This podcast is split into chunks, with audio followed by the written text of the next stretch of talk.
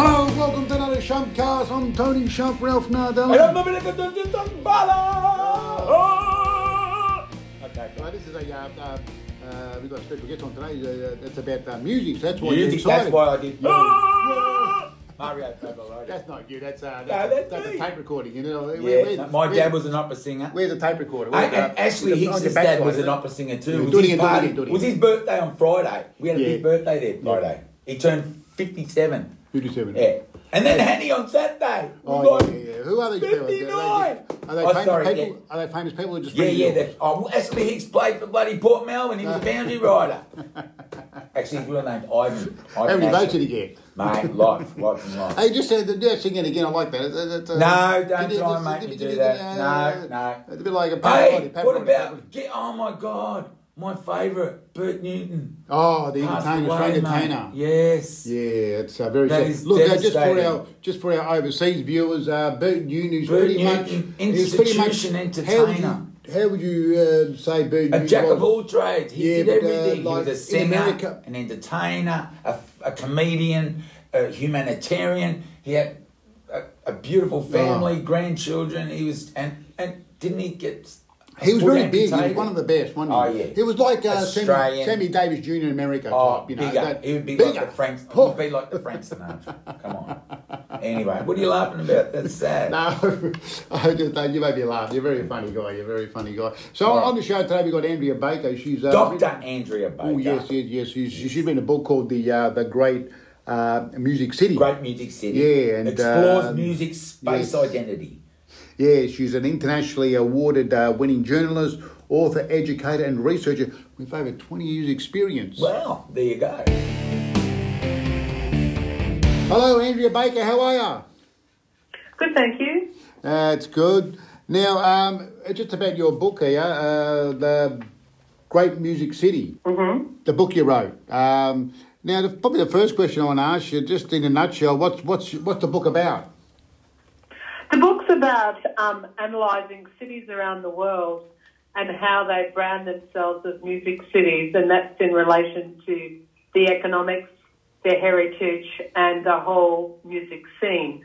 So the main three case studies of the book are Melbourne, Austin and Berlin, but I look at the big superstar cities such as London, New York and Los Angeles also. Dr. Andrea Baker, sorry, this is me, Dom. I was just wondering, why did you write the book? Well, basically, I was on the City of Melbourne, the music committee, and people were always talking about music cities, but there was no definition or attempt to quantify it. People were liberally saying Melbourne is the global music city of the world, Melbourne is the live music city of the world, but there was no definition or quantification of how music is seen within the economic realm. So I decided to write a book and investigate cities, how they frame themselves as music cities. So how long did it take you to write the book, Andrea? Well, I was doing it part-time because I also work full-time. So it took me about 5 years. Oh, wow, 5 years. Long time. So you focused on Melbourne, Austin and Berlin as the main cities. That's in the case. Yes, I did, because those three cities had very strong branding, as they were branding themselves as music cities, and the populations were all about 4 million. So it was like, you know, apples with apples.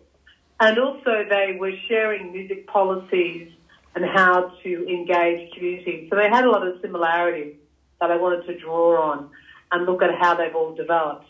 But they also had different histories, because the Berlin music scene, you know, has been vibrant, you know, way before the 1700s, whereas the Austin music scene really developed about the 1960s.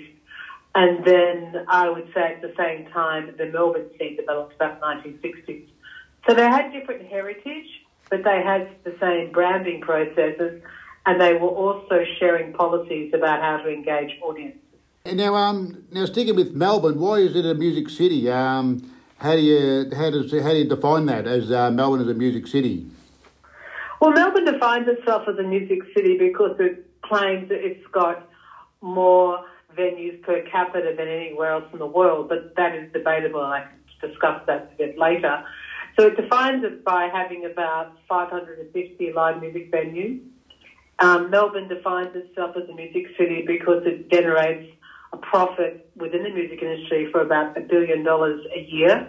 And also Melbourne defines itself as a music city because of their heritage linked to the Mushroom Record fame, linked to a lot of the musicians that are living here, and linked to the progressive work that the different local councils do in relation to music and music scene. So it's mostly the economics and heritage why Melbourne is seen to be a music city. And what about the capacity? Is it like we've got the most people at, you know, like the MCG would probably hold about 100,000 people? Is it anything to do with capacity and stuff? Well, basically, well, it's per capita. I mean, like, if you're looking at per capita, and Sydney's got a bigger population per capita, and Sydney, you know, would probably sell more tickets per capita.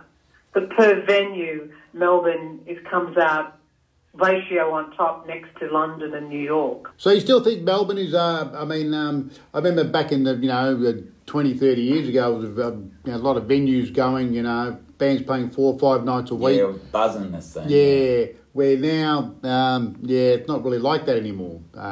You probably get, 1 gig a week. Well, I think in the last 5 years with different government policies, lockout laws, and restrictions in relation to noise, where some venues had to close down because a new building was put up next to it and people complained about the noise. Yeah. I think the music city has had a lot of tensions and strains and challenges, but also in the last 2 years, we all know, any music city in the world has been impacted by COVID-19. Yeah.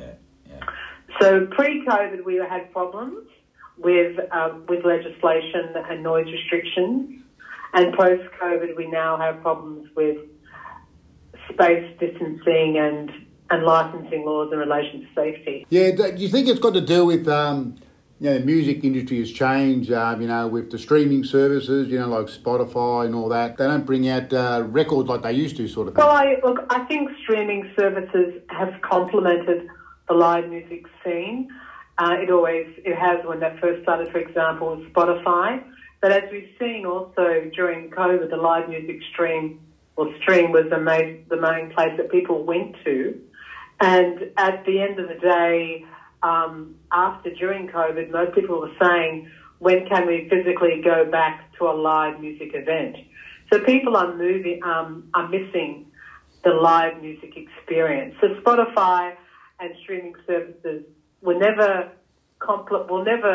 be authentic as being there in the mosh pit at a gig. And people were missing that in the last 2 years. 100%, yeah. I mean, it's all downloads now. It's pretty much downloads. You've got to get like a billion downloads to make some money. Is that correct?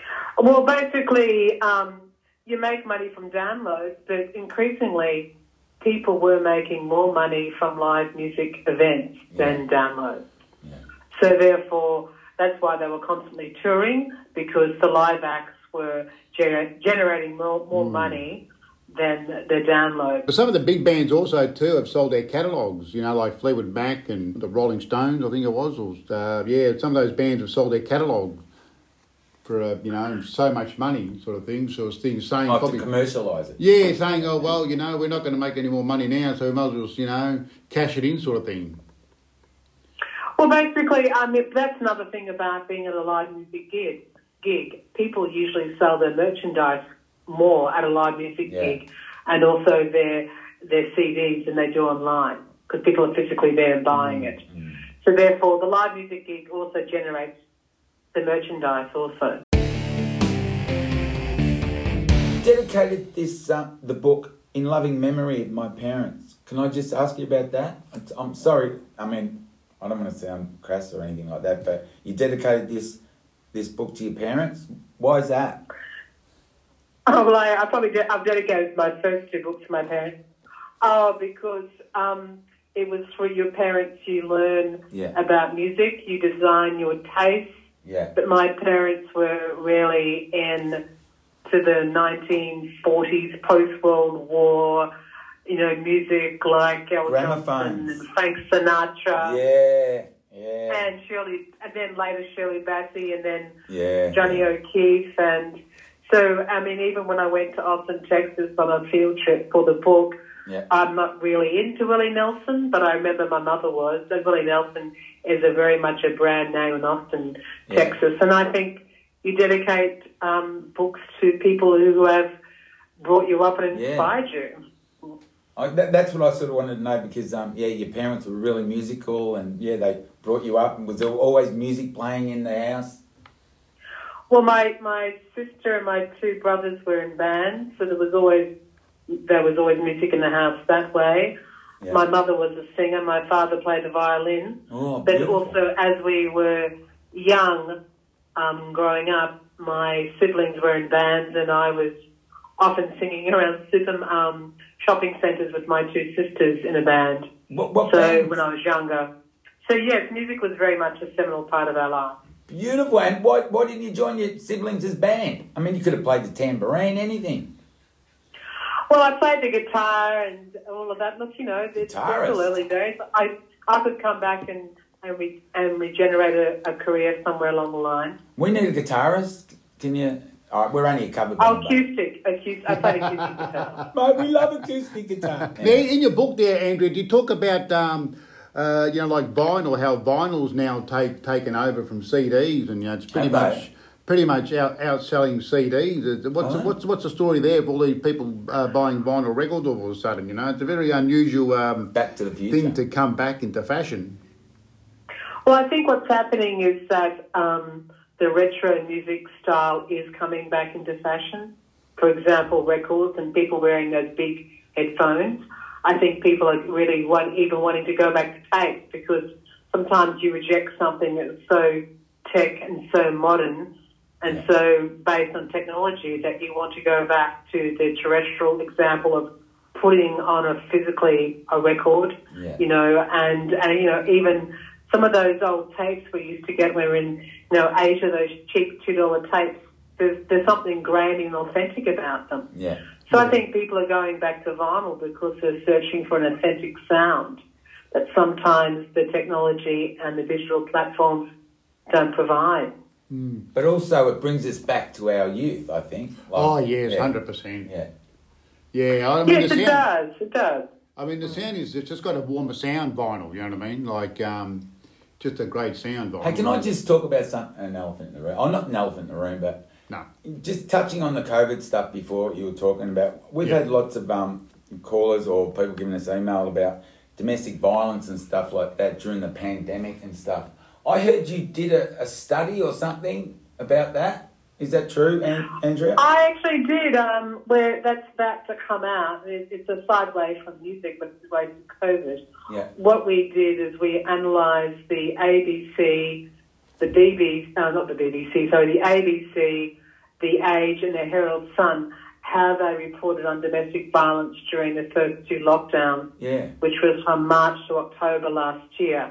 Yeah. We did that, and we found that those three, outlets, especially the Herald Sun, which is the highest circulating newspaper in our nation, barely reported on domestic violence that was happening. Yeah. But they did report on it, but on a very marginalised sense.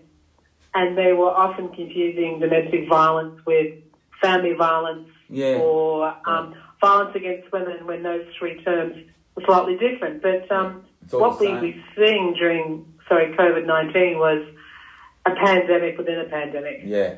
So domestic violence increased during COVID-19. And we also had a global pandemic in regards to health. Yeah. So why did they try and hide? Like, why is everybody not talking about? Why are we all always downplaying stuff like that? What can we do about it?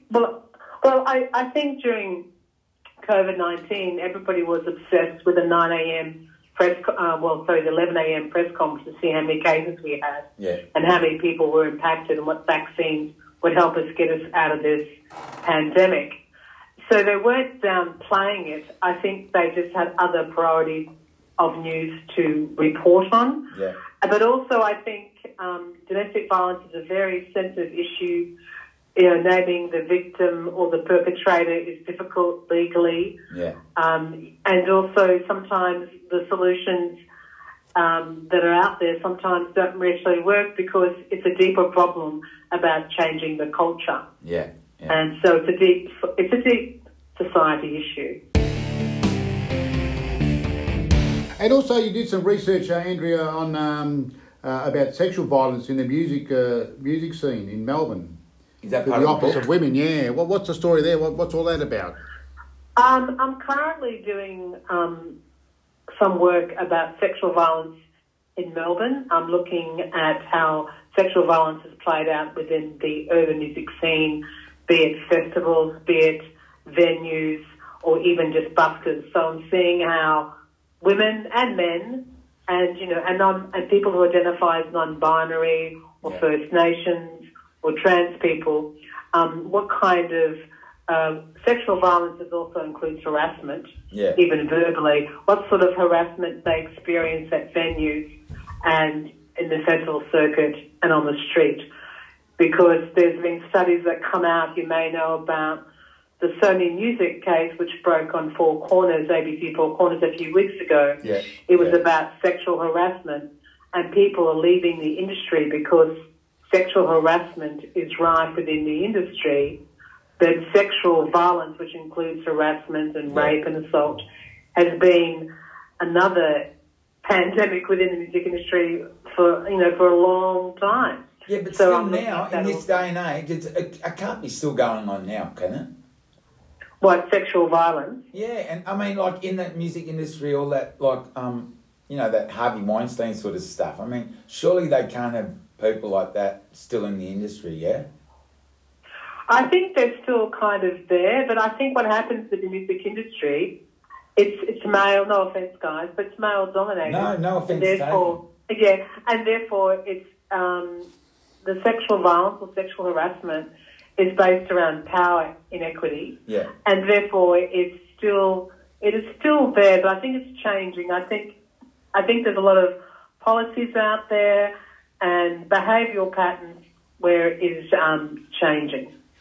So, but it's still existing, and violence no longer is just physical; it's also emotional and financial, and also not even allowing somebody to get ahead in their career is considered emotional abuse. So, I think we are addressing it, but there's a lot of policies and examples out there to address it. But my study, which I'm doing about sexual violence in the Melbourne music industry, is trying to quantify it. Okay. Giving some examples. Now, going back about the vinyl records, how many vinyl records do you have there, Andrea? No.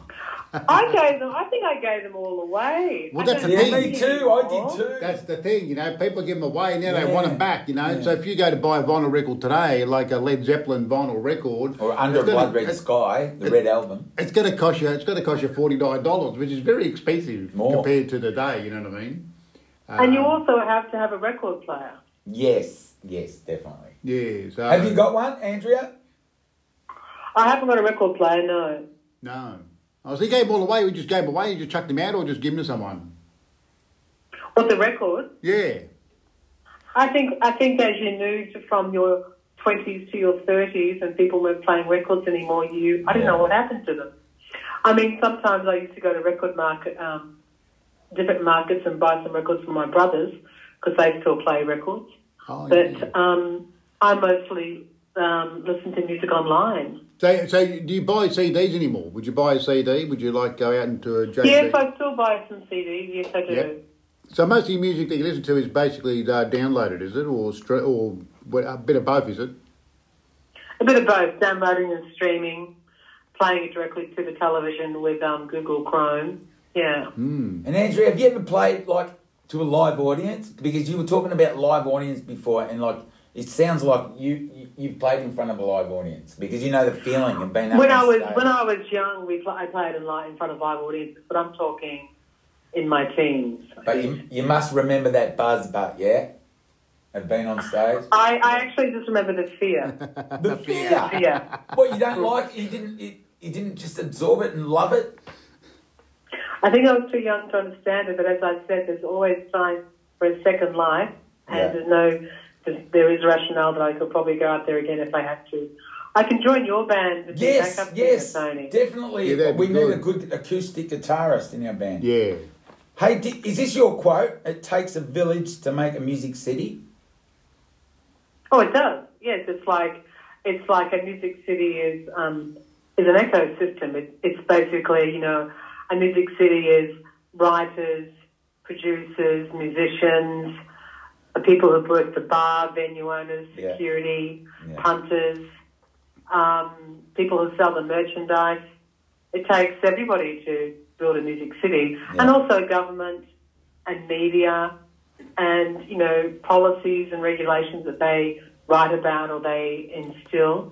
So it takes all of those different elements to make a music city and therefore to create a music community. Mm. So can I give you that? Which city in the whole world, I mean, seeing you've done all these studies and stuff, would you say, you know, is the music capital of the world, of the planet? Well, my book says London. London. My book says London, but I would say New York. Okay, but why does your book say London and you say New York? Can you elaborate? Because London is the business capital of the music industry. So all the big businesses are there. So if you're going to quantify it financially, it's London. Okay, but New York because? Because the vibrancy and the innovation and the very strong multicultural elements, even though London has that, but it doesn't, London, in my opinion, but I haven't been there recently to confirm, I've been to New York a lot. Okay. New York is just, there's so much innovation there, and there's so much edgy music there in New York. And a lot of people a lot of musicians live in New York. Yeah. Well, but they either live in New York, London, or Los Angeles. Okay. Now, your book there, The Great Music City, where can they purchase this book? Yes. It's mostly online now. Oh, okay. Online, okay. At Palgrave. But if they just Google The Great Music City, it's on so many websites like Booktopia, it's on Amazon, it's on, you know, all those book sites. So you can buy a hard copy of that. If you want, you'll have to order it online. Yeah. So it's not necessarily sitting in any book. Well, you know, the bookshops haven't been open until last week, but they're not sitting in the bookshelves anymore. Yeah. They're mostly all online. I think that's the way of the future with books. Yeah, so we're old. We don't know about e-books. That stuff. So basically, books now is pretty much online. You download rather than the hard copy, just like the music industry, same sort of thing. Yes, basically, but I always prefer, it's similar to going to a live music gig, right. I always prefer to read a hard copy of a book. All right, Andrea Baker, appreciate your time. Yes. Okay. A big hand for Andrea Baker. Soon. Yes, thank you very much, Andrea Baker. Are you tired of the drip, drip, drip of gonorrhea? Peter Rubin, that's the name, just wash your troubles down the drain. What are you laughing at? Wow. I heard that somewhere. I don't know where. I used to sing it when I was a kid. Is that our TV? Like, that's a commercial. No, our commercial should be about bougie up. You know that cream that I put under my eye? Mate, have a look at my eyes. They're not even black anymore, are they? What about the other one? Let's have a look. Oh, see, that's called half-bleaching. You can put it on that one too. I think it makes it brighter. I think it's supposed to go under your eyes, that stuff. Yeah. No, it did. But like, it's taking the black out, but the other one's taking. You know, it's making that coat lighter. Why have you got black eyes? Why is it so black? I can't say. I just probably don't sleep a lot. I don't know. No, I do sleep a lot. It is hours sometimes. But anyway, so everyone just that's pretty much the end of the show. You wanted to say subscribe. Right. Oh, first you told me because you've got a podcast checklist. Yes. And what's your podcast checklist? Well, people... You say, turn off, put the phone on silent, you say, what else? Turn off your Bluetooth, because you always stuff it up. But you said something about subscribe, so hurry up. Oh, yeah, people, it'd be good if people like the show, if they want to hear more, they just subscribe to the YouTube, Spotify and Apple. You know, it does help you. You know, YouTube, just click that button. You're good at commercials. You know, the like button, ding, ding, ding, ding, ding, ding. Are you tired? Want to go and get your butt lifted and bougie up? Come on, you want to get a butt lift, don't you? Okay, I'm Tony Shump, Ralph Nardella. And I'm Domenico Giuliano Sambara. And we'll see you next time on ShumpCast.